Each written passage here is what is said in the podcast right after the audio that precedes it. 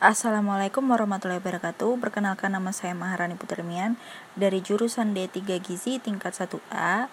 Di sini saya akan menjelaskan cara memasak bolu tape singkong kukus dari kelompok empat yang mata kuliah P M L.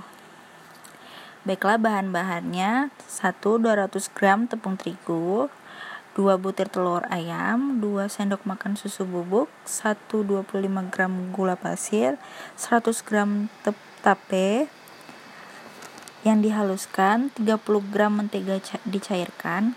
Bahan biangnya: satu setengah sendok makan ragi instan, satu setengah sendok makan gula pasir, seratus mililiter air hangat. Alat-alat di sini untuk memasaknya: siapkan baskom, kain lap, kain serbet, kompor, panci kukus, penyaring, piring, pisau, sendok, garpu, dan cetakan bolu. Dan di sini saya akan menjelaskan langkah-langkah untuk memasak bolu kukus.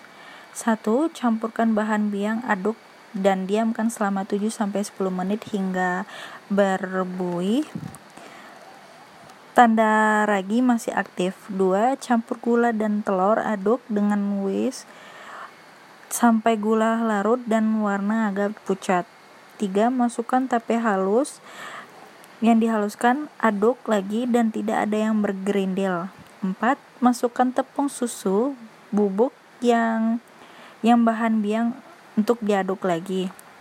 Lima, masukkan mentega cair, aduk balik, diamkan adonan hingga satu jam, tutup dengan kain bersih dan panaskan dandang. Jangan lupa tutup dikasih serbet biar air tidak mengenai adonan. Terakhir, kukus selama tiga puluh menit, tes tusuk bila sudah matang, angkat, bolu mengembang sempurna, potong bila sudah dingin. Dan baiklah, saya sudah menjelaskannya. Terima kasih. Wassalamualaikum warahmatullahi wabarakatuh.